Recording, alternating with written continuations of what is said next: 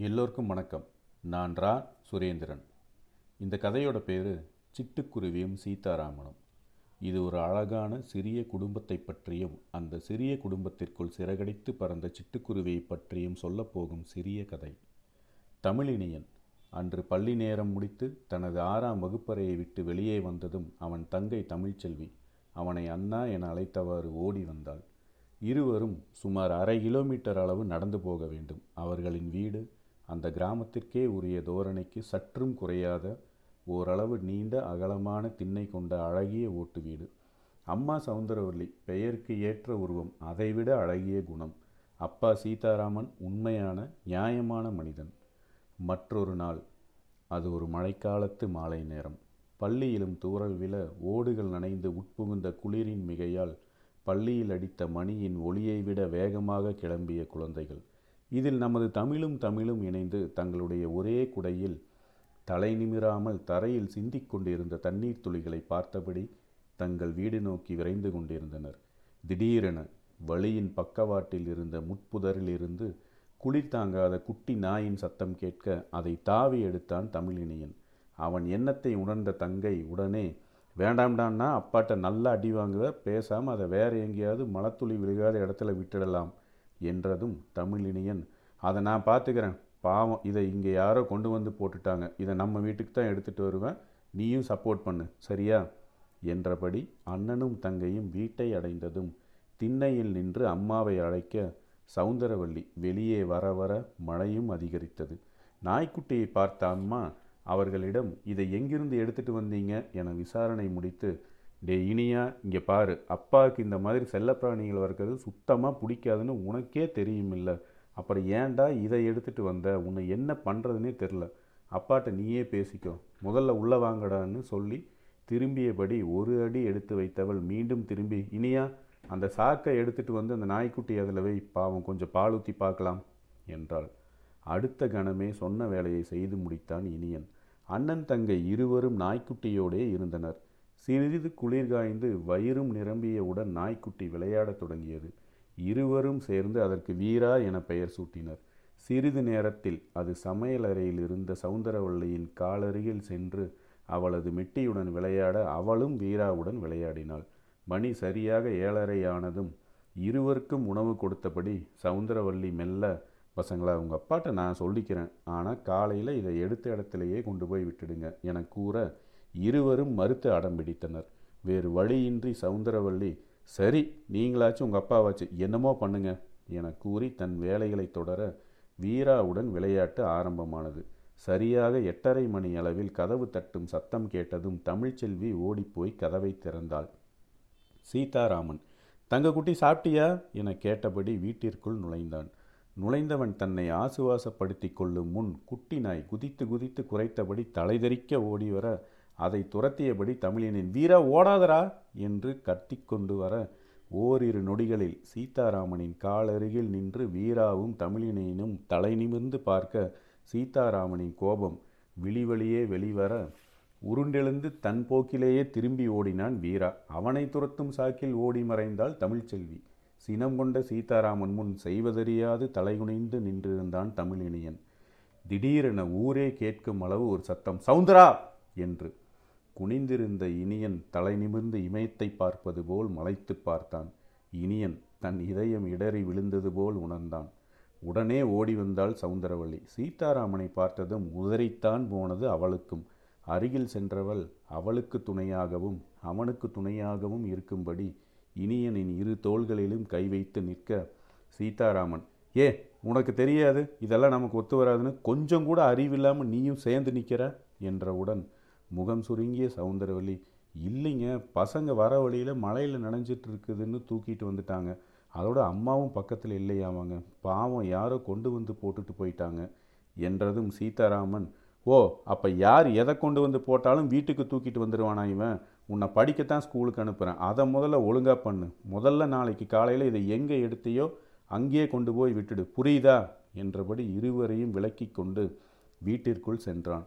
சவுந்தரவள்ளி இனியவனிடம் உன்னை வச்சுட்டு என்னால் முடியலடா நான் தான் சொன்னேன் இல்லை. சரி காலையில் இது இங்கே இருக்கக்கூடாது தள்ளுடா என கூறி சீதாராமனை பின்தொடர்ந்தாள்.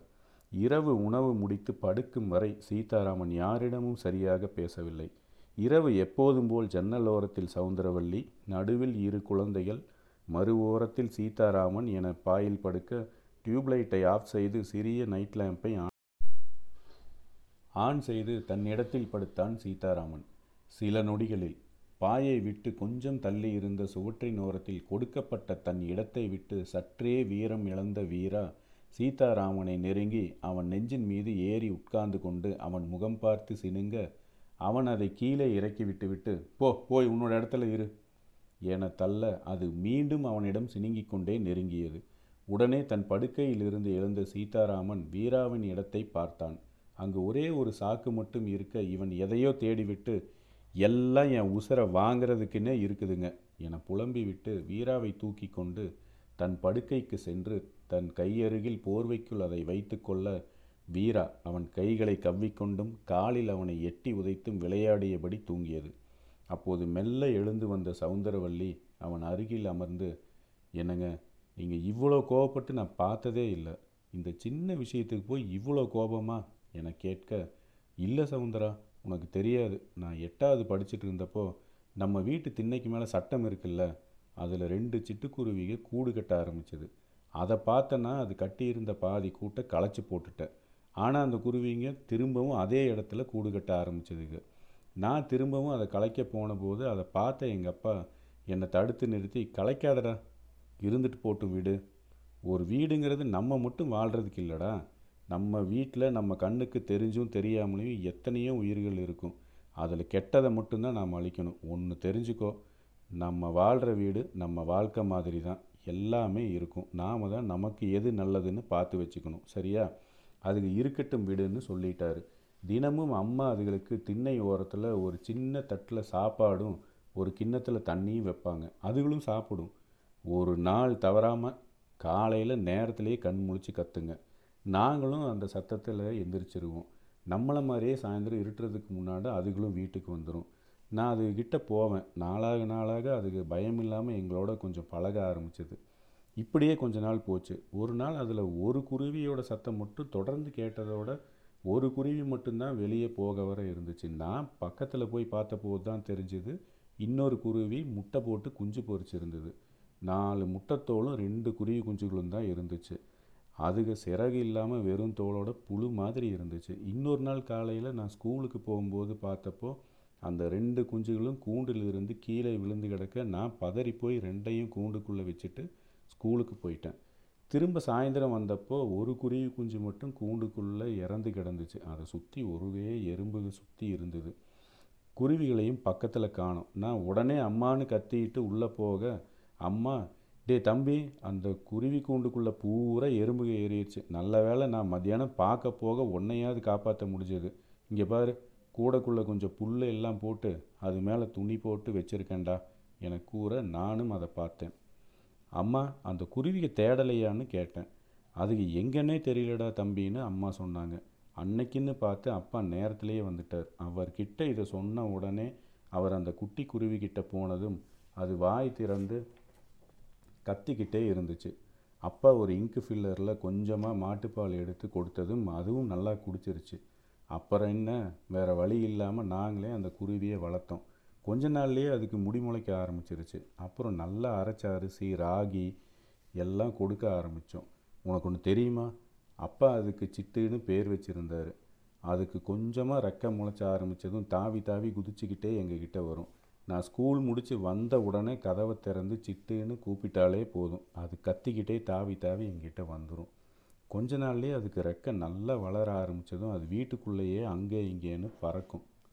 எப்போவுமே சிட்டு அந்த பெட்டியிலிருந்து வெளியில் எடுக்கிறதுக்கு முன்னாடியே கதவு ஜன்னல் எல்லாம் சாத்திடுவோம் இப்படியே கொஞ்ச நாள் போச்சு. சிட்டுவும் கொஞ்சம் நல்லாவே வளர்ந்துருச்சு. நல்லா சத்தம் போட்டு கத்தவும் ஆரம்பிச்சிருச்சு. அப்போ அதோட சத்தம் கேட்டு ஜன்னல் வெளியில் மற்ற குருவிகளும் கத்த ஆரம்பித்ததும் சிட்டு அந்த ஜன்னல் பக்கமாகவே தான் போய் உட்காந்துட்டு இருக்கும் ஆனால் அப்பா அது இன்னும் கொஞ்சம் வளரட்டும். அதுக்கப்புறம் மற்ற குருவிகளோட விட்டுடலாம்னு சொல்லிட்டாரு.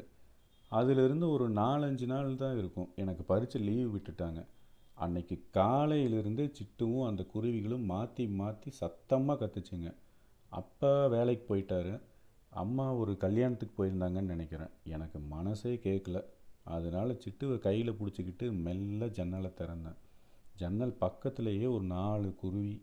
அப்படி குதிச்சு குதிச்சு கத்த சிட்டுவும் கைக்குள்ளே அடங்காமல் ஒரே சத்தம்.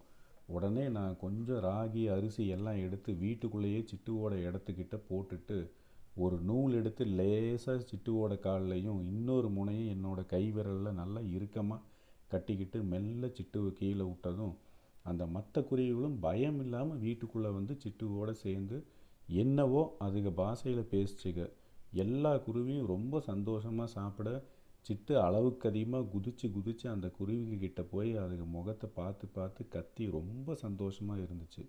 அதை என்னால் உணர முடிஞ்சுது. ஒரு பத்து நிமிஷம் இருக்கும். நானும் அமைதியாக தள்ளி உட்காந்து பார்த்துக்கிட்டே இருந்தேன். அப்புறம் அந்த குருவிக்கு கொஞ்சம் கொஞ்சமாக பறக்க ஆரம்பித்ததும் சிட்டுவும் அதுகளோட பறக்க முயற்சி பண்ணுச்சு. ஆனால் அது காலில் கட்டியிருந்த நூல் என் கையில் இருந்ததால் அதால் முன்னோக்கி போக முடியல. மற்ற குருவிக ஜன்னலில் போய் உட்காந்து கத்துனதை பார்த்தப்ப தான் எனக்கு புரிஞ்சுது அதுக்கு சிட்டு அவங்களோட கூட்டிகிட்டு போக முயற்சி பண்ணுதுகன்னு.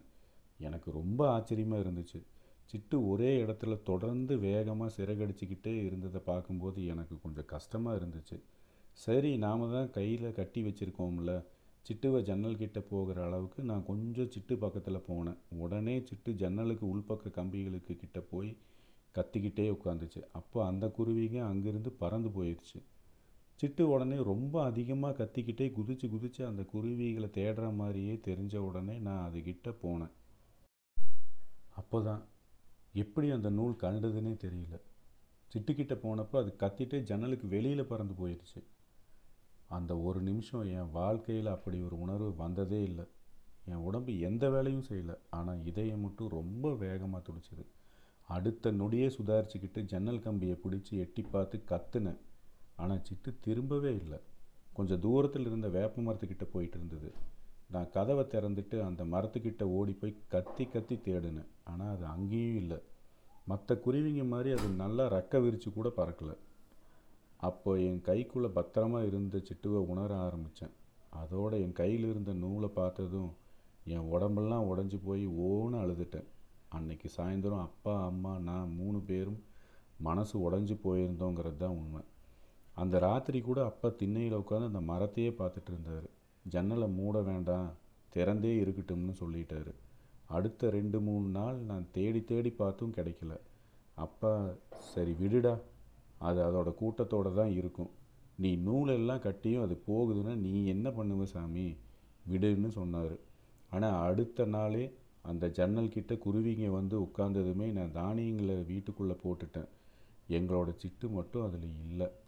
ஆனால் அதே மற்ற குருவிகள்லாம் எல்லாம் வந்திருந்தது. இது அப்பாட்ட சொன்னதுமே அவர் அது வேறு கூட்டத்தோடு போயிருக்கும்னு சொன்னார். அன்னைக்கு ராத்திரி நான் தூங்கிட்டேன்னு நினச்சி அப்பா அம்மா கிட்ட எனக்கு மனசே கேட்கல மற்ற குருவிகள்லாம் வந்துட்டு போயிருக்குன்னா நம்ம சிட்டு ஒரு குட்டி குருவிமா அதுக்கு நல்லா கூட பறக்க தெரியாது. பாவம் எங்கேயாவது மோதி அடிபட்டிருக்கும். இல்லை எதுக்கிட்டையாவது சிக்கியிருக்கும். பையன் கொஞ்சம் ஜாக்கிரதையாக இருந்திருக்கலாம். சரி நீ எதுவும் அவன்கிட்ட இதை பற்றியெல்லாம் பேசாத. கொஞ்ச நாள் மறந்துடுவான்னு சொல்லி பேசிகிட்டு இருந்தார். அப்போ தான் நான் எவ்வளோ பெரிய தப்பு பண்ணிட்டேன்னு தோணுச்சு. அப்பா அம்மா கிட்ட எதையும் காமிச்சிக்கல. ஆனால் நான் அந்த குற்ற உணர்ச்சியிலேருந்து வெளியே வர ரொம்ப காலம் ஆச்சு. அந்த தப்புக்காக எத்தனையோ மன்னிப்பு கேட்டிருக்கேன் கடவுள்கிட்ட. இப்போ வரைக்கும். அப்போ முடிவு பண்ணேன். இனி இந்த மாதிரி எதையாவது வளர்த்தி அதுக்கு ஏதாவது ஒன்றுன்னா ரொம்ப கஷ்டம்னு. எதுக்கு இவ்வளோ வேதனை? நீயே சொல்லு. அதுதான் இந்த செல்லப்பிராணியெல்லாம் வேண்டாம். சரியா? ஏதாவதுனா கொஞ்சம் யோசிச்சுப்பார் நான் பட்ட அதே வேதனை தானே நம்ம பசங்களும் படுவாங்க. நான் பட்டதே போதும். வேண்டாம்மா. என கண்ணீர் தோய்ந்த கண்களுடன் தன் நிலையையும் கருத்தையும் சவுந்தரவல்லியிடம் கூறி பெருமூச்சு விட்டான் சீதாராமன். சவுந்தரவல்லி மெல்ல அவன் கைகளை பற்றி தன் ஆறுதலை கைகளின் அழுத்தத்தின் மூலம் அன்போடு வெளிப்படுத்தினாள். சீதாராமன் தலை நிமிர்ந்து அவள் கண்களை பார்த்தான். சவுந்தரவல்லி சன்னமான குரலில் எனக்கு புரியுதுங்க. அதே சமயம் உங்களுக்கு தெரிஞ்ச ஒரு விஷயத்தை நான் ஞாபகப்படுத்த ஆசைப்பட்றேன்.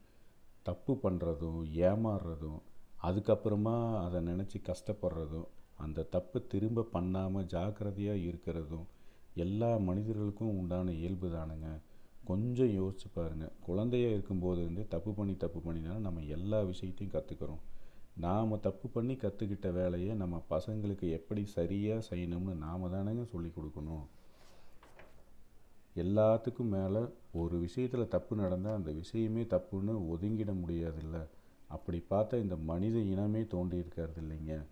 இவ்வளவு முன்னேற்றங்களும் இருந்திருக்காது இல்லை ரெண்டு நாள் முன்னாடி கூட ரேடியோவில் ஒரு பொன்மொழி கேட்டேங்க. அது என்னென்னா தப்பு செய்ய அனுமதிக்காத சுதந்திரம் சுதந்திரமே இல்லை அப்படிங்கிறது தான் உங்கள் அப்பா உங்களுக்கு அந்த சுதந்திரத்தை கொடுத்துருந்தாரு.